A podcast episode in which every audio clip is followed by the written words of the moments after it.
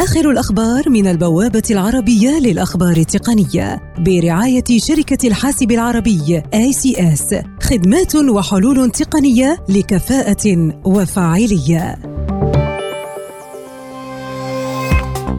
الطائرة الأكبر في العالم روك تتم أول رحلة لها فوق صحراء موهافي في ولاية كاليفورنيا الأمريكية. لتدخل الشركة المصنعة لها ستراتو لانش سوق الفضاء الخاص المربح وهي الشركة التي أسسها مؤسس شركة مايكروسوفت المشارك الراحل بول آلين.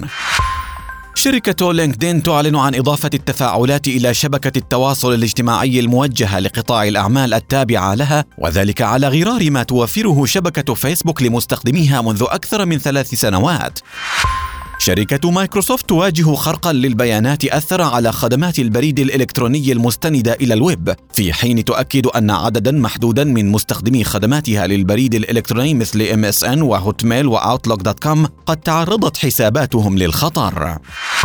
شركة أبل تواجه رد فعل عنيف من السياسيين في الولايات المتحدة بسبب امتثالها للرقابة الصينية، حيث انتقد أعضاء الكونغرس أبل بسبب الرقابة على موسيقاها لإرضاء الصين.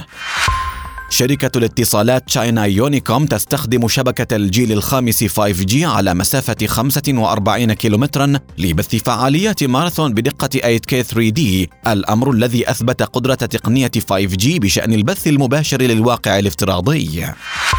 وكالة الأمن السيبراني ووزارة الأمن الداخلي الأمريكية ومركز التنسيق CERT يحذرون من ثغرات أمنية تحتويها العديد من تطبيقات الشبكات الخاصة الافتراضية VPN للمؤسسات قد تسمح للمهاجمين باختراق الشبكة الداخلية للشركة.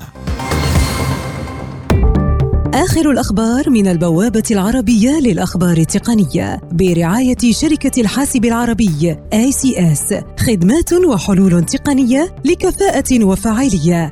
لمزيد من تفاصيل هذه الأخبار وأخبار عديدة يمكنكم زيارة موقع البوابة على شبكة الإنترنت aitnews.com